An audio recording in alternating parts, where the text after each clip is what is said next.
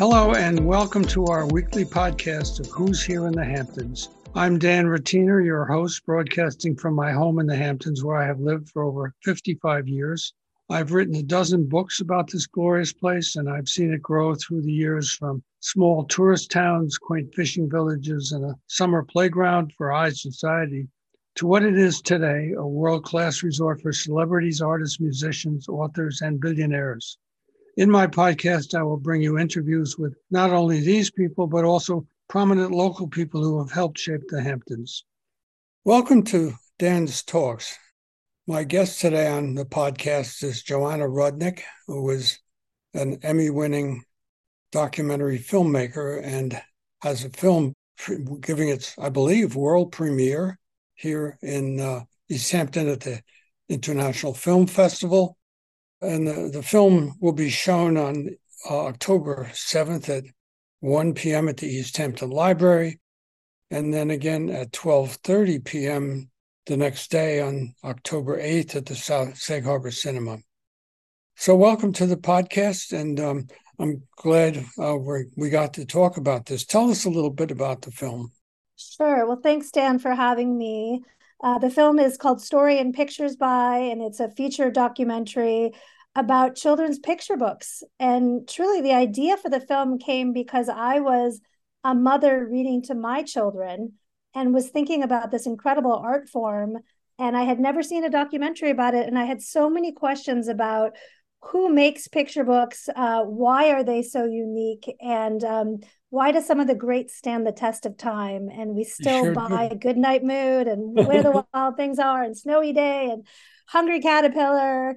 Um, but i also really thought that the contemporary picture makers are really living in a new golden age of picture books. And so i wanted to follow some picture book makers who are living today and, and working. And i so i follow mac barnett Yuyi Morales and Christian Robinson, and I followed them over a course of several years, which included the pandemic and it was very hard to make a film about picture book makers in the pandemic hmm. because they couldn't be on tour and being with children. So we had to work around that hiccup, but it was just a delightful world to spend the last few years in. And, and I have just a greater appreciation than ever before for both picture book makers and the art form itself.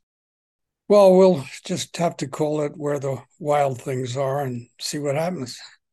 how, how, did you get how did you get into filmmaking and talk about some of the successes you've had. I, I saw that you uh, you went to film school at NYU. Is that correct? I actually went to journalism school. So I come out of science, environmental, and, and, and health journalism. And I always wanted to be a writer and I was interested in science and the environment. But during my graduate studies at NYU, I did an internship at the American Masters series at public television in New York and started to work on um, celebrity and artist biopics uh, and had just a delightful time. I produced a film on Robert Capa, the war photographer, and I got hooked because I realized you could do so much more with image and sound than you could do with the written word. And I just fell in love, and I've been making documentary films ever since. The first film that I directed was with Kartemquin Films in Chicago, a social issue documentary powerhouse. And that was in the family. It was a personal story of testing positive for the breast and ovarian cancer mutation. So I went right into directing my first film and telling my own story, which your uh, autobiography right there in the beginning. Exactly. Nobody should do that. And so, yeah, I've been making films for about 20 years, both producing and directing. And um, this brought me here here today, a you know, week away from premiering my latest film in the Hamptons.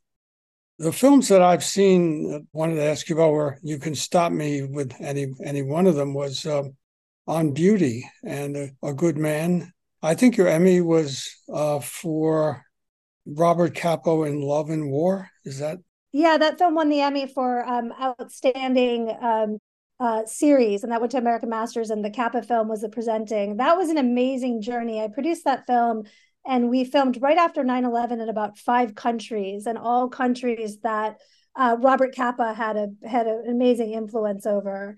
And uh, it was incredible to go back in time in his life. On Beauty, came about because of my first film in the family which was nominated for an, an, emmy we didn't lose we didn't win but that but that film i met a fashion photographer named rick guidotti when i was promoting that film and out on tour with it And my film was really about these genetic mutations that live inside of you. And Rick Guidotti, this former fashion photographer, was photographing these gorgeous children who had these very overt genetic differences and saying, why is this not beautiful? And really challenging the world to see not just the images he had been photographing in fashion, but seeing the the beauty and difference. And that was an incredible film. I got to follow him around, and that took us to Africa to look at how people with albinism are treated in Africa, and and um, told the story of two phenomenal women.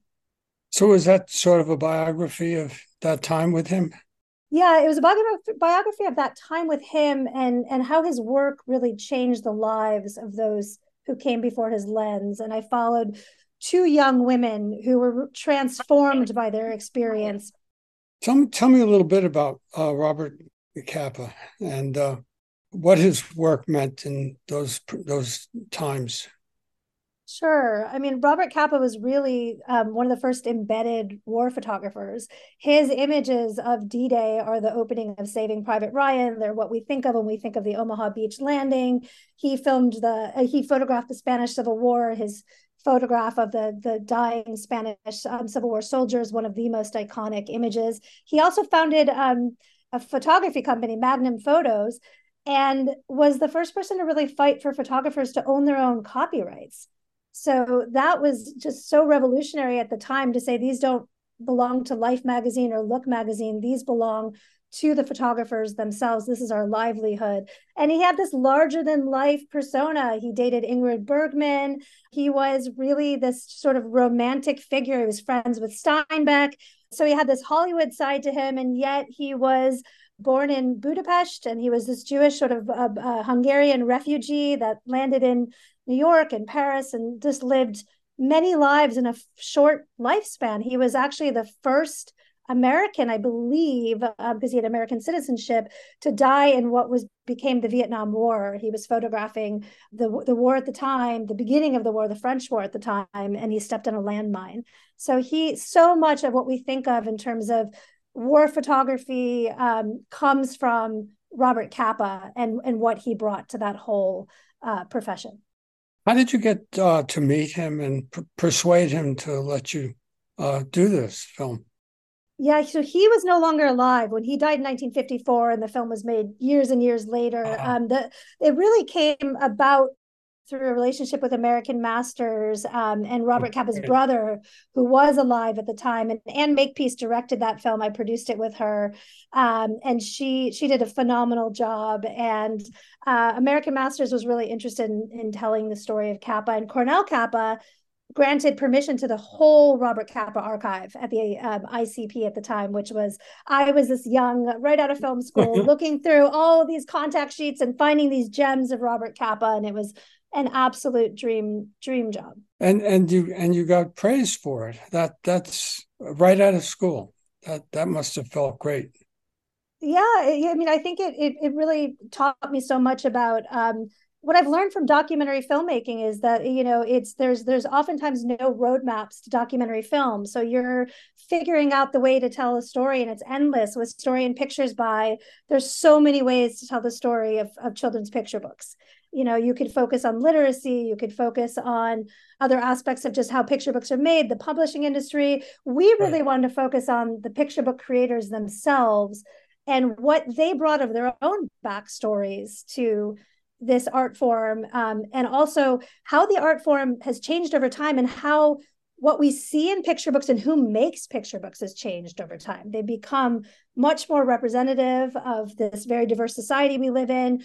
You can talk about things you never could in picture books, uh, and the makers themselves can be who they are. And that wasn't always the case. Sendak didn't come out as gay till the end of his life really, which is tragic. He couldn't be who he was. Um, nor Margaret Wise Brown had both a um, female partner and a male partner, and and and wasn't really that wasn't really known out in the world. You know, so I think who makes picture books for kids? You can be a full human now in a way that you just couldn't in the past. Of course, Dr. Seuss is probably the greatest and most successful children's book maker ever. I have grandkids and read them these books and all of them. There's one I I've read. It was by a Frenchman. Uh, I, it was it was about a man who gets angry and his head pops off. Oh, I don't even know that. There's so many of them. I don't know yeah. them all. And we had to also narrow, narrow our focus to, we focused on American picture books. Um, and the books, you know, it's endless. This should be a series. It can't really be a standalone. There's too many amazing books. We don't really talk about Dr. Seuss that much because he didn't really come up that much sort of in our characters. But of course, um, he, he's incredibly uh, important and so iconic and, and read um, so much. And we really looked at kind of some of the books that really pushed the boundaries. We, you know, as Mac Barnett, who's one of the most prolific and really most phenomenal picture book makers working today, authors, I should say, said, you know, picture book makers are really boundary pushers. And it's a very experimental art form. And if you don't know that or you're not really reading them, you may not look at them through that. Like it, they're subversive because they're the only place a child can win. You know, children can't win in life. They don't have many rights in life. They're one of the most marginalized audience. But in a picture book, a child can win. And in Where the Wild Things Are, you know, Max can have this huge fantasy of rage and even yell at his mother. That yeah. was really boundary pushing when that came out in the early 60s.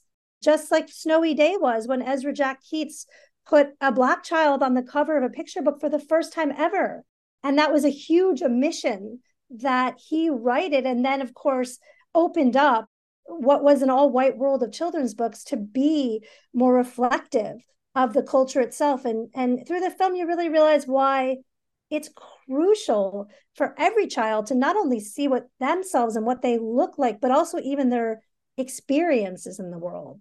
You know divorce having same-sex parents visiting a parent in prison. We have a book that we feature that that is that story in the film. These are this is critical because then the child realizes that it normalizes their experience and it also allows them to process it. And it creates empathy for those who are not like them. I think that's why these books are so powerful and also really why they're being banned in many ways because of that power. Did you change your opinion about uh, children's books while doing this uh, film that's a great, great question. I think the one thing I really, two things were kind of a light bulb for me in making this film. One is that I sort of changed my my idea of children, uh, which is kind of amazing. But I say always say I learn more than any parenting book.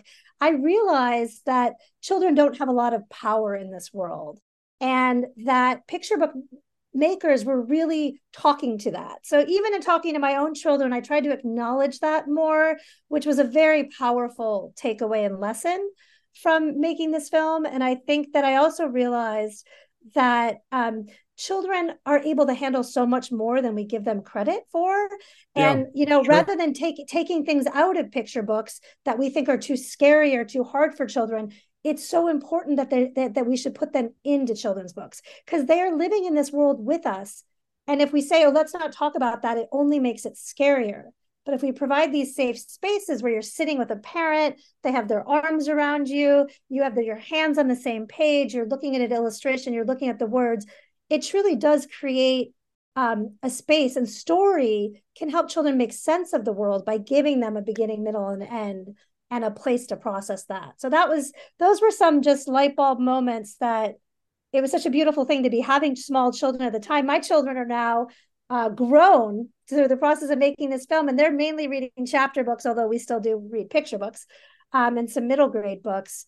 But the other thing I realized is just how digital our world is and how so much of what we do is look at screens. And as a parent, I'm always looking at a screen, and your kids are trying to get your attention. But the one place I'd put down my screen was at night with my arms around my child in this theater of reading this picture book together to give my child their full attention and to have those moments. And I think that's why picture books will never become digital because that page turn is so much yes, a part of that right, right. theater. And without that page turn, you know, you can't just like swipe left, it's not going to feel that same way. The drama isn't there. So yeah, and the children will will also be part of turning the page. They they often take over, you know, when they want to see what's on the next page.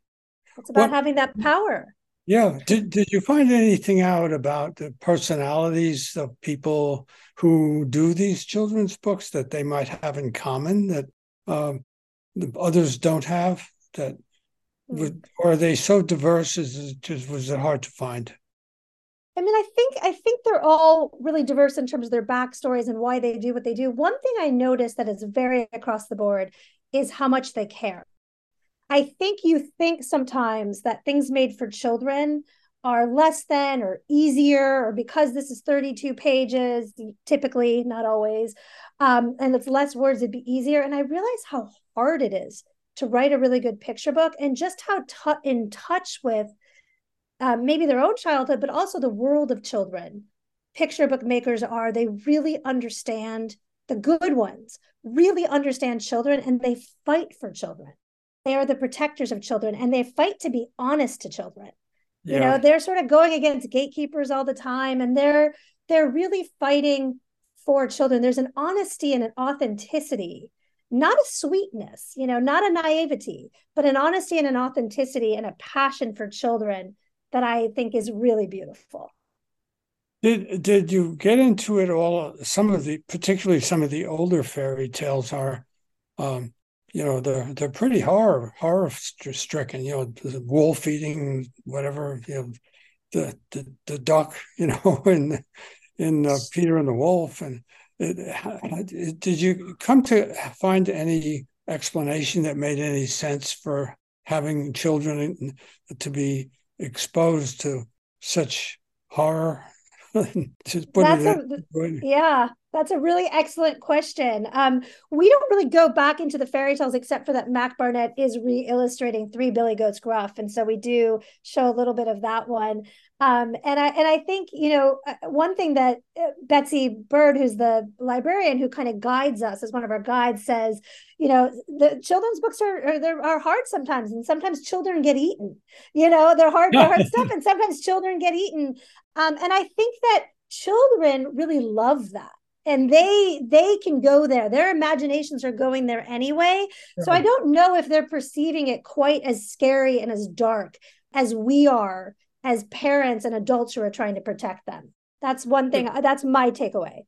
So, how long did you uh, work on this? Uh, did, did it start out as being one thing and become another, or did it pretty much stay what you thought it would be? Yeah, so all documentaries are really a journey. We started on working on the film, really shooting the film in 2019 the pandemic put a bit of a wrench in it. I think we thought we'd be on the road a lot more with the three artists. And then during the pandemic, they had to pivot and create these sort of online shows for kids and maker spaces. So we cover that. We always knew we were going to follow these three author and, and illustrators on this journey. And we knew we were going to talk about some of the classics. I think what what the balance of of that was sort of the the dance we were doing in the editing room throughout is how much is history, how much is present day, and how do they work together. And that was really the the balancing act in the editing room to make sure that we didn't say this is a dead art form. All the good books were produced in the past. Let's just talk about these to really talk about now and to talk about some of the issues we're still facing in picture books so we're not leaving you with this word you know it's utopia. We still you know there's still fights to be had about who's being depicted in picture books and who's making picture books and who's getting the awards for making picture books. Those are all still real issues and and banning picture books. Where are picture books banned? And which ones if you name a few? Yeah i mean there's there's a huge list of picture books that are being that are that are banned. Um, the ala keeps that list and it's all over the country uh, that they're challenged or or banned. Um, and you know, I think picture books with LGBTQ plus content are the ones that are most banned, and those that deal with civil rights issues and and race. That that seems to be where the majority of the challenges, I would say, the the modern day challenge. You know, material for, for young people has always been challenged. Even where the Wild Things was banned, we tell the story in the film of a of a book called um, The Rabbit's Wedding, which was a story of a black bunny marrying a white bunny that was banned in Alabama because they thought it was about interracial marriage. You know, so well, it is. is yeah, this, this, is not. Uh, Garth Williams didn't say that, but this is this is not necessarily a new phenomena, but it is a phenomenon now that has gained real steam and become political and being used by political parties. So I think right now there it's it's it's a dangerous time and some of the wins that have happened with really getting this content into picture books are being challenged. And in the film, um, one of the authors, Kyle Lukoff, says whenever there's progress, there's always pushback. And I think that's the time we're in right now. Is there has been some some progress, not enough in picture books, but there's also been pushback, and I think that's what we're seeing. And Betsy Bird says the picture books get into your brain sort of like nothing else when you're so young. So you can imagine why that could be threatening to people who don't share the worldview of what is being addressed in the in the picture book. Yeah. So what's next? You've been uh, thinking about it? yes, uh, always thinking about it. Uh, working on a film right now, just loosely about some fights in in uh, education, and um, I'm also making two more short animated films. I did a series called uh, I did a, a, personal film with my brother. Um, who had uh, suffered from um, opioid use disorder. And so I'm making three films with public television called the Opioid Trilogy, where we're interviewing people in recovery from opioid use disorder about really what are some of the solutions in the future and and and where are some of the things that we you know have to do better to save lives and stop yeah. this overdose epidemic. So very very very uh, heavy subject and this one um, doesn't skirt away from the hard things but also just has a lot of joy in this film. It's also a film story and pictures by that children will love and show well we you know you and i are going to say oh that's where the wild things are. That's caps for sale. That's millions of cats. You know that's goodnight moon. Children of today are going to say that's extra yarn that all these new books you know that's milo imagines the world that's circle square. So it's going to be a delight for the younger audience because these are the books that they just read in their school libraries. And they're like it's like hearing your favorite record and seeing you know these picture book makers are like celebrities to them. And you know that's kind of the reason why i wanted to focus on them and not interview a bunch of other people about which picture books they like because i think these these people are kind of rock stars you know they're like paul simon these picture book makers they're rock stars you know they're pretty amazing they're certainly rock stars to children i want to uh, share with you this happy time, and I will see you at one of these uh, openings, and maybe with one of my granddaughters with three. I'll uh, I will, and these will be heroes for them forever. I guess. Wonderful, wonderful. She's three, but it'd be amazing if she can sit through all, um, you know, eighty six oh, yeah, minutes. But if, she can. Well, that's that's wonderful. Well, I can't wait to meet her and see you there. And I want to just say thank you for this opportunity. It has just been lovely to talk to you, and I look forward to, oh. to meeting you in East Hampton. Yes, thank you very much for being on the podcast, and I'll see you soon. All right, Bye-bye. thanks, Dan. Bye-bye. bye bye